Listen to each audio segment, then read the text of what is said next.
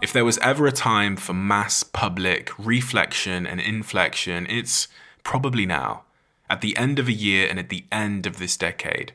And this podcast, as I'm sure you know by now, is the home of reflection and inflection. And that's exactly what my diary is full of today. twenty twenty is just around the corner, a couple of days away. And those resolutions, those goals, and those ambitions are all being set. It's an incredibly ponderous time of year, if I say myself.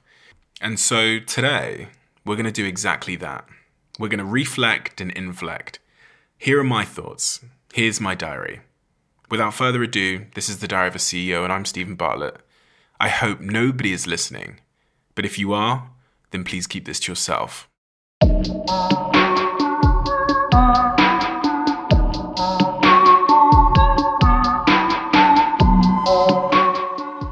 Okay, so the first point in my diary this week is about fishing, but really it's more of a mantra for twenty twenty. It's a perspective improvement that I want to make based on the behavior that I exhibit that I'm least proud of. I've written in my diary, in twenty twenty, I'm going to stop catching rocks. Here's what I mean. Our misery and our lack of productivity and generally our wastage, I think, comes from having a priorities issue. I think most of our misery comes from having priorities issues. I think we care too much about things that do not matter. And I think life has this remarkable way of tempting you into spending energy, emotion, care, and time, everything that matters, on things that absolutely do not. The best example of this is like internet trolls. When you start engaging with an internet troll, that is a lose-lose situation. Even if you prove them wrong, you've just lost maybe an hour of your time, your energy, your emotional state in doing so. These trolls, and I'm just using trolls, internet trolls as a good example, they bite on your fishing rod. And stupidly, you exert copious amounts of energy trying to pull that fish onto the boat, only to realize that it wasn't in fact a fish, it was just another fucking useless rock, right? And that's why I've written in my diary, in twenty twenty, I'm going to stop catching rocks, because I keep catching rocks. I keep spending my energy on things that are completely worthless in the grand scheme of things. And when you pull that rock on board, you've just spent valuable time and energy on something totally worthless that has consumed you, your energy, your time, and in some cases, your happiness. I actually noticed I did this this week. Um, I put something out on social media and then someone came back to me and said, social media is totally valueless and it's never helped anybody ever. And it's never helped any company or brand. And obviously that statement is inherently untrue. Like obviously that, you know, that's a stupid thing to say. And what I should have done is just fucking ignored the stupidity, right? But what I did is I responded to the tweet, right? And that's not, you know, a huge amount of wastage. But what then happens is they reply with something equally stupid, right? And their response was, um, name one example of one brand that's been helped on social media. And then I take the bait and I run off on the internet and I'm finding screenshots and rattling through examples and data to try and prove this troll wrong, who is has literally no intention other than like arguing, right? And that is a completely terrible use of my time. And then I went back and forth. And before I know it, forty-five minutes is gone and I've proved some internet troll wrong, even though they never admit they're wrong. They know, now know they're wrong. I've lost forty-five minutes of my life, which I will never, never get back. And then when I click onto this person's profile and scroll down, they are just the home of stupidity. The, the tweet below the first tweet at me was, mental health isn't real, right?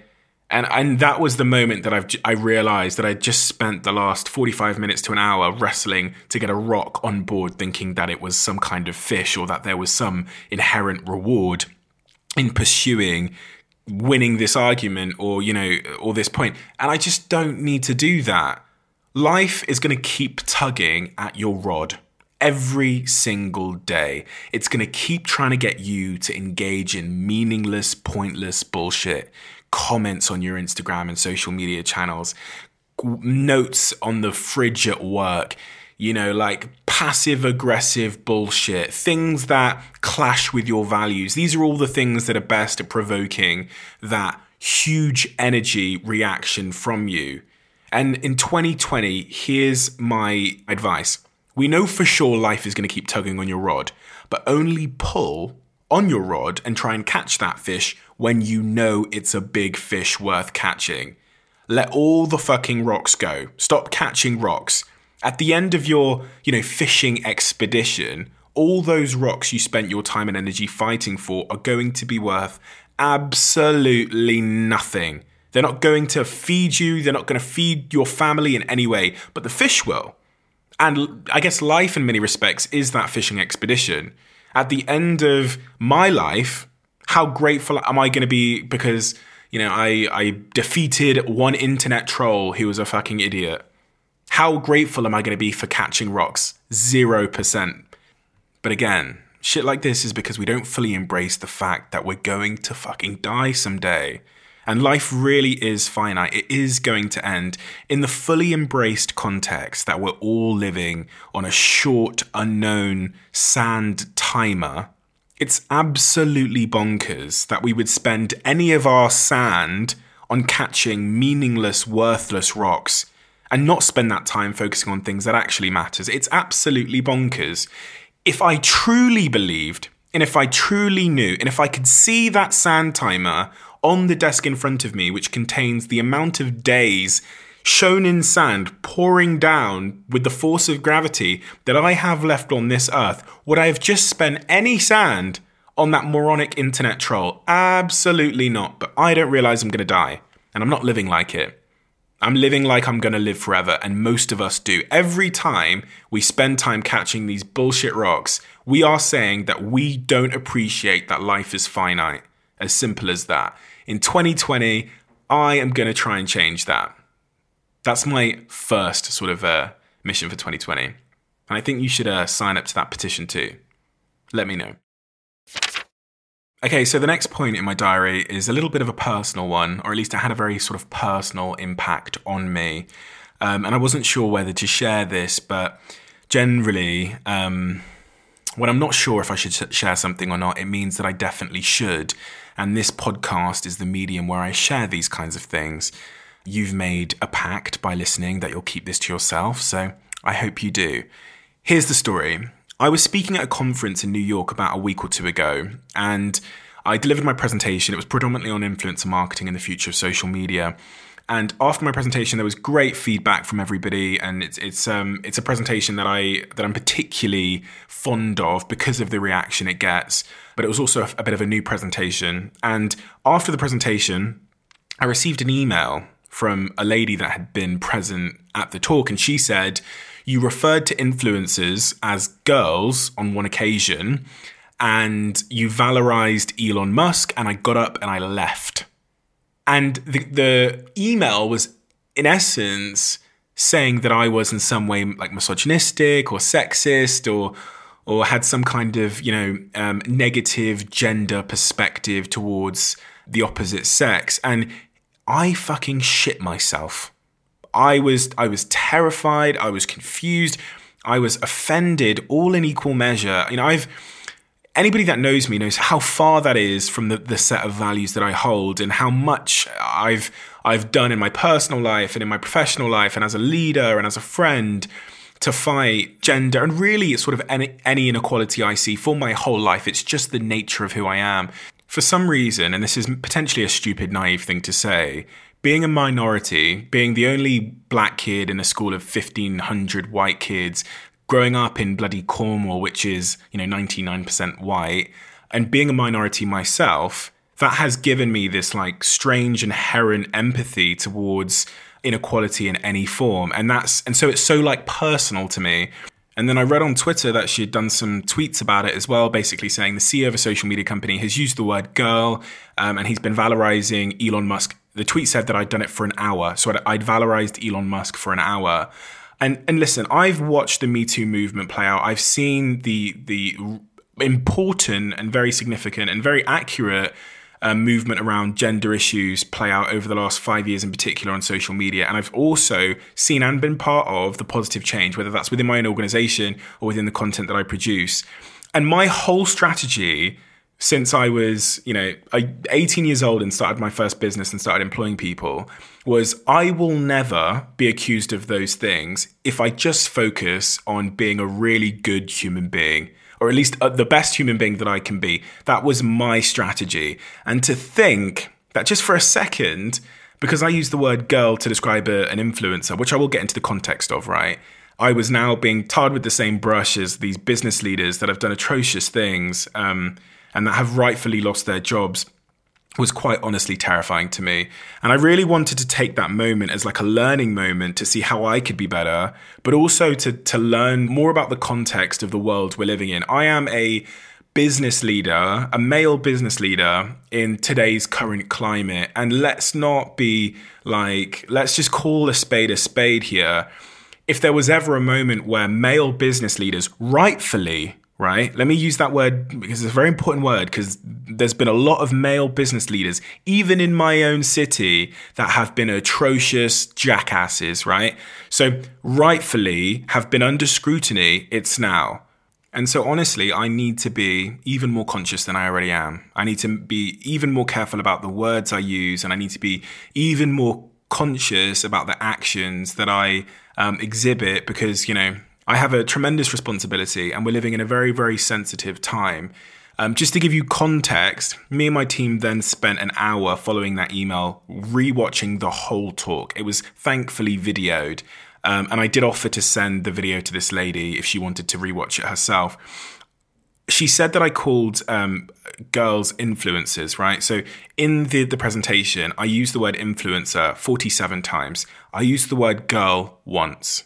And when I use the word girl, I'm referring to a campaign which is called Girl Gang. That's the banner of the campaign by a big brand. So I use the word girl to describe a sixteen-year-old girl who is part of the Girl Gang Influencer Collective. Um, that's the name of it. There's no other way of saying it. I couldn't have um, navigated away from that. And when when I got the email, I did say to my team, I'm so surprised that I've used the word girl, because I don't do that. I've like programmed myself to try and avoid these words that are at all demeaning or, you know, are at all belittling in any way. Um, and, the, and on in her tweet, she'd said that I'd spent an hour, quote unquote, valorizing Elon Musk. We went back through the video. I'd spent twenty-three seconds. And I didn't say, I wasn't valorizing Elon Musk. I said his public sentiment, when you compare it to Mark Zuckerberg, is drastically better. And I showed the stats on the screen. At no point do I really take a side there. And again, that shows the sensitivity of the climate we're living in. This is a consequence, ultimately, and I'm just going to be honest, this is a consequence of toxic, despicable male behavior largely. And, and, and we've gotten to a point, because there's been so much outing of toxic, predominantly male behavior, where the world is incredibly sensitive to, to traits or patterns that might suggest that too. That's the nature of the world. I can't change that. All I can change is myself. And I don't know why I've shared that with you, but I just, I felt like I had to get it off my chest, because for me, over the last week, it's been a real learning moment for me. Okay, so the third point of my diary this week, changing topic completely, is how to get teams to work hard. The surprising truth. In life, there are two types of norm, really. There are social norms, right? And then there's market norms. Each have a completely different set of rules. Social norms encourage community. That, that's things like reciprocity. If someone does something nice for you, you should do something nice for them. It's like a society social norm that we all follow. A good example is, you know, if someone does you a favor, you aren't obliged to pay it back immediately. You will pay it back at some point, but you know, you don't give them an invoice when they do you a favor. However, with market norms, like professional norms or like, you know, work norms, um, on the other hand, it's much less emotional in context. You, it's a transaction, isn't it? So if you do something for someone, then you invoice them or you expect payment immediately. And social and market norms usually don't mix very well together. Like family and, you know, business doesn't work well together. And everybody says it's incredibly hard to work with a loved one or a partner. And this is why, because the norms are clashing. And I read about this study, which involved assigning three different groups to do tasks. Some were paid a little bit of money, some were paid a lot more money, and some were paid nothing at all, and they were just asked to do it as a favor. Studies continually found, and this particular study found, that people who were paid the most were more productive than people that were paid less. But, and this is a fucking astronomical but, the people who weren't paid anything were the most productive of all the groups. The people who were just asked to participate as a favor were the most productive. They weren't paid a penny. They were operating under social norms, not market norms. And that was reflected in their behavior and their performance. So the real, like the takeaway from that is when people are operating under social norms, not the constraints of an employee-employer relationship or that like monetary contract, they perform better. When market, professional or business norms become part of the scenario, however, social norms continue to fade away in all of the studies. Researchers like switched the experiment um, and instead of giving participants money at all, they gave two groups different gifts and then they gave the third group gratitude. They just said thank you. And this changed things again. Now, instead of getting paid, people just received gifts or a thank you, right? And all of the groups performed equally. When researchers tried mixing money with the gifts, performance dropped again. And that's pretty crazy when you think about it, because all you have to do is mention the cost of the gift and people will revert to market norms and poor performance. Once this has happened, it's impossible to return to social norms. Other research has shown that if people are exposed to thoughts about money at all, they will be less helpful to people who request assistance. Money, it turns out, is a very costly and ineffective way to motivate people. Money is, of course, very useful and, shall I say, required in many ways, but social norms cost less and they work better than market norms. If you want to increase national productivity in the United Kingdom or America or in any other country, maybe we should analyze the social contract we make with our teams, with employees. And this has to go both ways. So this isn't a case of paying people less or not paying them at all. It's introducing more of those like family values, that gratitude, those social norms, the reciprocity, which is helping them for free without expectation of return, as well as them helping you for free. And if we reanalyze how the, the social contract of our teams, of our sports teams, of our groups, of our clubs, of our friendships, of our families are designed, I think we'll have much more willing groups around us. Companies occasionally try to do this. They they often refer to their teams as families. You know, State Farm has the slogan, like a good neighbor.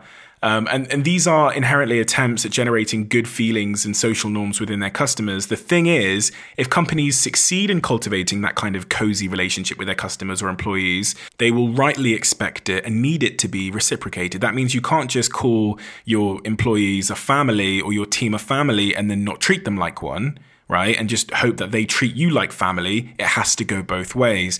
And in the case of State Farm, playing hardball with customer due dates and imposing fines and things like that will break the whole spell, making customers disillusioned and hostile. Nevertheless, social norms do build loyalty and they do engage people. It can be worthwhile, especially for companies, professionals, employers, freelancers, to cultivate those social norms with everybody they interact with. If you are part of a team or involved in a team, focusing on cultivating those social norms can have a defining impact impact on your team and on your ability to achieve an objective over time. It's certainly something that I'm incredibly focused on as a leader, as a friend, as a family member in two thousand twenty. Not everything needs to be about money. We can reciprocate in other ways. And when we do, the science says we're more likely to get the results that we're looking for. Okay, so the next point in my diary, number four, is super, super short, and I'm not going to give any context on this whatsoever. It's just three lines. I've written in my diary, the people that are hardest to walk away from are often the people we need to walk away from the most. Most of our emotional harm is caused by parents, best friends, and family. It's time to put your happiness over your history. Okay, so the next point in my diary is about laziness and I guess procrastinating and being undisciplined. But what I've written is the labels we give ourselves are only true because we believe them. Here's the thing.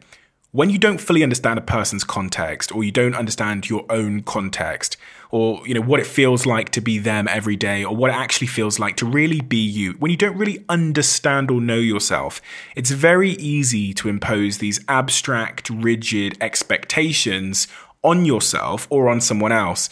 Um, a good example is like homeless people. You know, we say that all homeless people should put down the bottle and get to work. You know, never mind that most of them have mental health symptoms and physical ailments. They're fighting constantly to be recognized as human. Never mind that they're unable to get a good night's rest or a decent meal for weeks or months on end. And there's this crazy hypocrisy, which I won't go into, which I've noticed. You know, even in our comfortable, easy lives, most of us can't even go a few days without craving a drink anyway or purchasing something irresponsible. But no, homeless people have to do better, right? That's what we do when we don't understand. But they're already doing the best they can. In context of their world, they're doing the very best that they can. According to clinical social psychologists, if a person's behavior doesn't make sense to you, if your own behavior doesn't make sense to you, instead of labeling yourself something, which in and of itself is a dangerous thing to do, it's probably because you are missing a part of their context, a part of your own context. It's really that simple. We resort to labels to try and explain things we don't understand. We say someone's lazy, they're a procrastinator, they're a perfectionist. We label ourselves lazy or a procrastinator or whatever because we're missing our own context. When I was fifteen, my school and my schoolmates, one hundred percent of them thought I was lazy, without a shadow of a doubt. You know, trudging into only thirty percent of my lessons, usually late, always without my homework or any type of book, pen or pencil. And it's fairly easy to jump to the conclusion that that's a lazy kid. And that's what people, you know, that's the conclusion they jumped to about me, because they were missing very important context. The context was that I was actually working really fucking hard. I was building businesses. At the age of fourteen, I started my first business selling Japanese clothes to the English market. After that, I started another business called Excite, which ran all of the major under eighteen events in the southwest of the U K. I was also negotiating deals with our sixth form and local coffee machine and vending machine companies so that our school finally got paid. And all of the vending machines in sixth form were deals I had done, and the school got twenty percent of the revenue on from machines that they were historically paying for. I'd done, I was organizing all of the internal sixth form events, the school trips, the away days, the parties, everything. And I was working a job on the side in sales. I was incredibly busy. I was incredibly hardworking. The reality is I was outworking everyone, all of my peers back then. And in all honesty, I still do that today. Nobody, nobody calls me lazy now. But the metric in which society was judging me is no longer what it was. Back then it was classroom attendance and grades, and now it's professional success. How can the laziest person that my school teachers and my school friends knew now be the least lazy person that my school teachers and my school friends know? What's changed? There's really two things that have changed. The metric in which we're measuring, right? We're no longer measuring classroom attendance, and the context we have, right? People now have the context on me, but people didn't then. And we we dismiss so many talented people with high potential because we don't have context. And we do that every time we walk past a homeless person on the street. We dismiss them and stick a label on them because we don't have context. People love to blame procrastinators for their behavior because putting off work sure does look lazy. It looks, you know, like a lack of motivation to the untrained eye. Even people who are actively doing the procrastinating can make the, the tremendous mistake of calling their behavior laziness. You're supposed to be doing something. You're not doing it. That's a moral failure, surely, right? You have a problem. This means you're weak-willed, unmotivated, and lazy, doesn't it? No, it really doesn't. Psychologically, no, it doesn't. It means there's context missing. Do everything you can to avoid that label and do everything you can to try and understand the context. What studies show is that if you're procrastinating, this could be a number of things. It could be A, anxiety about your attempts at doing this task and not being good enough. It could be B, confusion about the first steps to take to start on this task. But either way, there's something about that particular task that's causing you some kind of psychological discomfort, a psychological barrier. There's context missing. Because in fact, procrastination is more likely when the task is meaningful and the individual cares about doing it well. that is, you are more likely to look lazy when you're clearly not a lazy person. So instead of sticking a label on yourself, which is deeply, deeply dangerous, which science shows repeatedly will become a self-fulfilling prophecy and actually become another psychological barrier, you have to understand your own context. Instead of walking past that homeless person and just sticking a label on them because it's the easiest thing to do, the most helpful thing for you, for your relationship with them and for them is to understand the context. In two thousand twenty, every Every time I catch myself mentally repeating one of these labels I've spent the last decade telling myself, I'm going to call bullshit on myself, and I want you to do the same. Here are some of the labels I tell myself frequently. I tell myself that I'm unorganized. I tell myself I'm a perfectionist. I tell myself that I'm emotionally cold. And these are just some of the labels I've given myself that are becoming self-fulfilling prophecies in my life because I'm refusing to acknowledge the missing context. And in those instances where I've really drilled into the missing context, specifically in like the relationship ones and the, the, the being a cold individual um, emotionally and romantically ones, I've managed to overcome them just by understanding the context. And that's often what therapy does. And it's why I recommend therapy to everybody. It's why at Social Chain, our company, we give opt-out free mental health therapy to everybody, something I'm tremendously proud of and I think is so important. A life with no labels is the most free, productive, successful, and happy life any of us can dream to live. Live that life. Predictably irrational. The sixth point in my diary. You know, I saw Derren Brown this week in New York, the famous illusionist this week in New York, and his whole set is designed on the basis of using our unconscious, often irrational behavior to misdirect us into believing things, right? Um, and I was reading this book called Predictably Irrational, and it talks about how fundamentally we are all pawns in life. Most of the time, we don't even understand what's really going on and why we're making the decisions we make.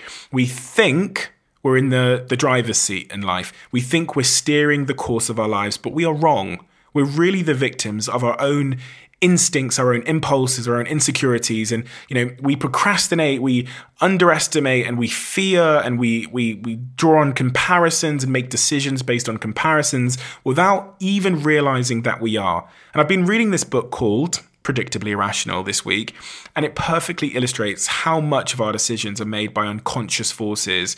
And, and the truth is, we aren't aware of these forces in our lives, and they impact our careers, our relationships, and everything in between. The book shows how people don't usually look at things in real terms. In fact, we don't look at ourselves as we are or in real terms. We look at ourselves relatively. We look at ourselves in comparison to something else. The way we see things is relative to and dependent on the context in which we see them. By manipulating the context in which something is seen, you can change the choice somebody makes. For example, as you know, a chef might put a really expensive steak on the menu, and what that does is it drives popularity for the second most expensive steak on the menu. With three T Vs on sale in like an electronics shop at three different prices, people tend to pick the middle one, right? These people are behaving irrationally, but their irrationality is predictable, and that's why the book is called Predictably Irrational. Relativity can help us, and it does, you know, seeing something relative to something else, but it can also make us totally miserable. And we see this happen when we compare ourselves unfavorably to others. We get envious, we we feel less than, and we exhibit symptoms of like mild depression. This is part of the reason social media is so good at making people feel so miserable. People follow aspirational people. They don't follow dumb, ugly, unfashionable, poor, boring people. They follow for inspiration and for admiration reasons without realizing that the relativity games their mind is programmed to play are causing them to feel inadequate and inferior and unworthy and like they are missing something. It's no surprise that in the social media age, cosmetic surgery has absolutely exploded. In fact, the one area of cosmetic surgery that's seen the fastest growth over the last couple of years isn't the face, because makeup can handle that. It's the shape of our body, right? That's the area of cosmetic surgery that's seen the biggest explosion. And the Kardashians and Instagram have made the shape of our bodies more important than ever before. And and like the, the main way that I think we can remedy this, probably the only thing we can do, is to reduce the size of our circle of comparison and to make healthier comparisons. And, and that includes your digital online circle. This means reducing the scale of what we're comparing ourselves to, and also the truth of what we're comparing ourselves to. This is in part, and I've banged on about this a lot, why I unfollowed and muted people at scale across my social media channels. And I, I muted people that didn't provide me with healthy relative comparisons. I kept inspiration. You know, I kept people that were driving me in positive ways. I keep people who drive me to pursue things that are full of internal substance and have like substantive values, but I don't follow fake perfect people living superficial lives anymore, um, because they will make me strive for an equally shallow life that does not serve me according, according to every major study, right? That's my definition of social media self-harm, is following a bunch of people who are perpetrating and pushing these shallow, empty values onto you. Um, and this is just another reinforcement for me as to why it's so incredibly important on every like important metric to really, really think about in twenty twenty, the circle you have around you, not just in real life, but your digital circle. Those people you follow that you think are harmless, Kylie, like why anyone in their right mind would follow Kylie Jenner on Instagram just like boggles my mind. When you've read what I've read and you've seen the studies I've read by Professor Tim Kasser and others and Johanna Hari and, you know, even this book, it's so blatantly clear that doing that is an act of self-harm, and one that I hope we can get rid of next year. Unfollow Kylie Jenner. Okay, another really super short point in my diary this week, but something that I, that comes up a lot in my life. Um, I've just written there are two things people and professionals in particular should stop focusing on. Number one, people copying you. Let me just tell you a quick story. People copy Social Chain and me all the fucking time, right? And I'm equally, you know, getting ideas and inspiration and copying other people. That is life. What no, what someone will never be able to copy is the true inspiration behind what you do. And ultimately, that real, raw, unmimicable inspiration behind what makes you special is not something anyone can replicate. That is also your inherent value. And anything that can be easily copied is not valuable. So don't sweat it when your competitors or others copy you. I see young business leaders and I see inexperienced entrepreneurs exerting huge amounts of energy to complain and to publicly complain about being copied. It's just a pointless, pointless, meaningless fight to have. And, I, and I'm proud of myself because a couple of days ago, someone sent me something which was clearly, you know, had been copied from me by someone else, a competitor of ours. And it just, I felt nothing. I felt no, genuinely, and you know, I'd be honest, I felt absolutely nothing. I don't care because I know deep down I'm secure in, enough in myself, in the value that I have and my company has, to know that you can't copy it. The thing that has value, you can't copy. So that's just a word of advice for, for you as a professional. When you like unavoidably, undoubtedly get copied in your in your life, just know that the thing that has the value can never be copied. And point number two here was about not fearing change in business and in your professional life. So many people say to me every time there's a social media update, and by the way, I post all the social media updates on my channels, they say, oh my God, is this going to kill your business? They've been saying that to me for five fucking years. Back in the day, ninety-five percent of the revenue we made was from Twitter. Today, zero percent of the revenue we make is from Twitter. Our business exists because we are f- so good philosophically at change. Every time something changes, whether it risks destroying my own business model or not, I'm excited. It changes for everybody. And what change does is it closes one door and swings open another. And that new door has no one walking through it yet. Right? So it's more valuable than the door that's just closed typically. So my attitude towards change has always been excitement. I don't give a fuck if change is going to hurt our business because the opportunity that change creates, I believe, with the healthy perspective is going to drastically help our business. And that's always been my genuine perspective. And I just, I wanted to share that because often I see online people trying to fight change because they're threatened by it. And it's a losing, losing strategy. Innovation and change is coming for all of us like a bulldozer in our rear view mirror. It's gonna run us over, and we can sit and we can dwell and we can cry as we're crushed under the bulldozer's weight, or we can see it coming and adapt. We can switch lanes, get out of that lane and start working hard in a new one, because the only thing, as they say, that is inevitable is change itself. And the last point in my diary this week, I always end on relationships and love. I don't know why I do that, but I always do. So thanks for sticking to the end of this podcast. Point number eight was the process of a bit of re- reflection and inflection this week. Here's the context I think is important. The reason why this came to me as an idea and the reason why I wrote it in my diary is because I've had a lot of shitty relationships, right? And right now, as I said in my podcast, I'm in a good one. I'm in a good relationship with a good person. And it's just starting out, so it's not probably even a relationship yet, but I'm in a good situation. And I reflected on some of the bullshit I told myself historically. I reflected on some of the blame that I carried out when my relationships didn't work historically. And I came to this conclusion. There are probably only two possible reasons why any of us are having a shit love life or we're single. The first reason, right, is we've not met the right person yet. And the second reason is you're not the right person yet, right? The first requires time and patience. The second requires self-awareness and self-development, and in some cases, therapy, right? We've all got friends who we know that are single because they've not met the right person yet. And we've also all got friends who we know are single because they're not the right person yet. We watch them go through that same cycle of disappointment time and time again without having the self-awareness to address the underlying issues that are causing their romantic encounters to be so short-lived. The disappointment our friends experience often creates more insecurities and therefore more issues, ensuring that that cycle of disappointment is more guaranteed to continue than it was before. It's further reinforced.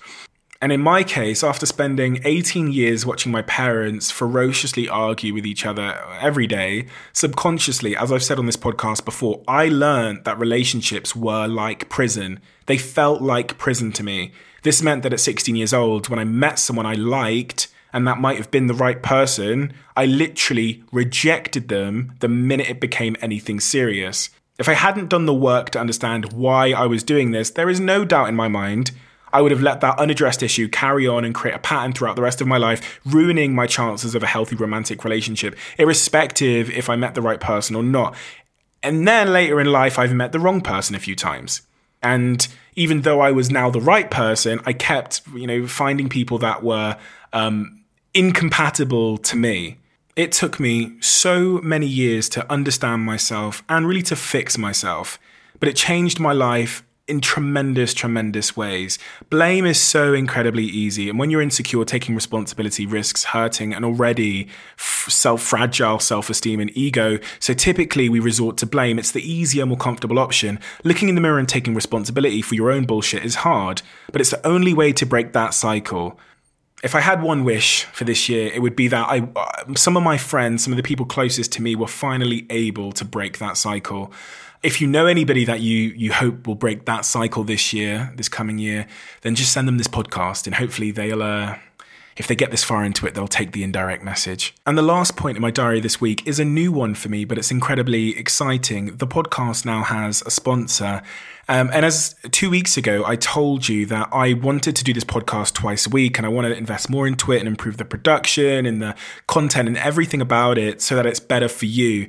Um, so we started looking for a sponsor, and the, the areas I started looking in were really the, the tools and people and products that I use to make my life better as a podcaster, as an entrepreneur. And I came across one. It's called Boost by Facebook. As a lot of you know, the majority of my business and the success of my business has been because of social media. And if you're a young entrepreneur or a business owner or a job seeker, it's incredibly hard to navigate social media and Facebook and understand all the opportunities and the changing landscape in real time constantly. So Facebook have made this platform called Facebook Boost, which is for job seekers, entrepreneurs, and small business owners, which is a one-stop shop dedicated to you, aimed at giving you the resources and the training for free that you need to survive in this crazy digital economy. Since it launched, the aim of Boost has remained pretty much the same: to support small businesses, strengthen local economies, and to help build stronger communities. And you can learn more about that at facebook.com slash boost with Facebook U K.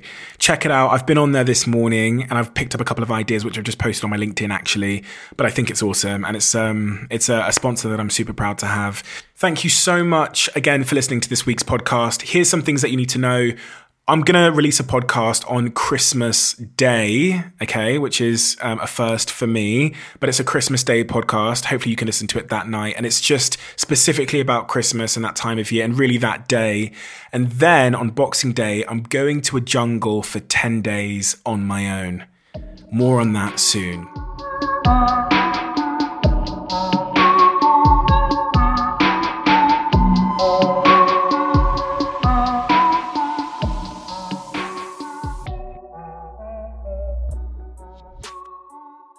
you are always one decision away from taking your business to the next level. And a decision that's helped me to transform my business is moving over to NetSuite, who I'm excited to say are a sponsor of this podcast. If you don't know already, NetSuite is the number one cloud financial system, bringing accounting, financial management, inventory, H R into one platform and one source of truth. It's reduced I T costs because it lives in the cloud, so you can access it from anywhere. And the cost of managing and running multiple systems because it's in one unified business management suite. My team and I don't have to worry about tasks being manual and clunky. And it means that I can be more efficient and to focus on more important things like bringing you the best episodes and guests on this show. So I become one of the thirty-seven thousand companies that have already made the move over to NetSuite. NetSuite has extended its one-of-a-kind flexible financing program for a few more weeks. So head to netsuite.com slash Bartlett for a free product tour. Back to the episode. You are always one decision away from taking your business to the next level. And a decision that's helped me to transform my business is moving over to NetSuite, who I'm excited to say are a sponsor of this podcast. If you don't know already, NetSuite is the number one cloud financial system, bringing accounting, financial management, inventory, H R into one platform and one source of truth. It's reduced I T costs because it lives in the cloud, so you can access it from anywhere. And the cost of managing and running multiple systems because it's in one unified business management suite. My team and I don't have to worry about tasks being manual and clunky.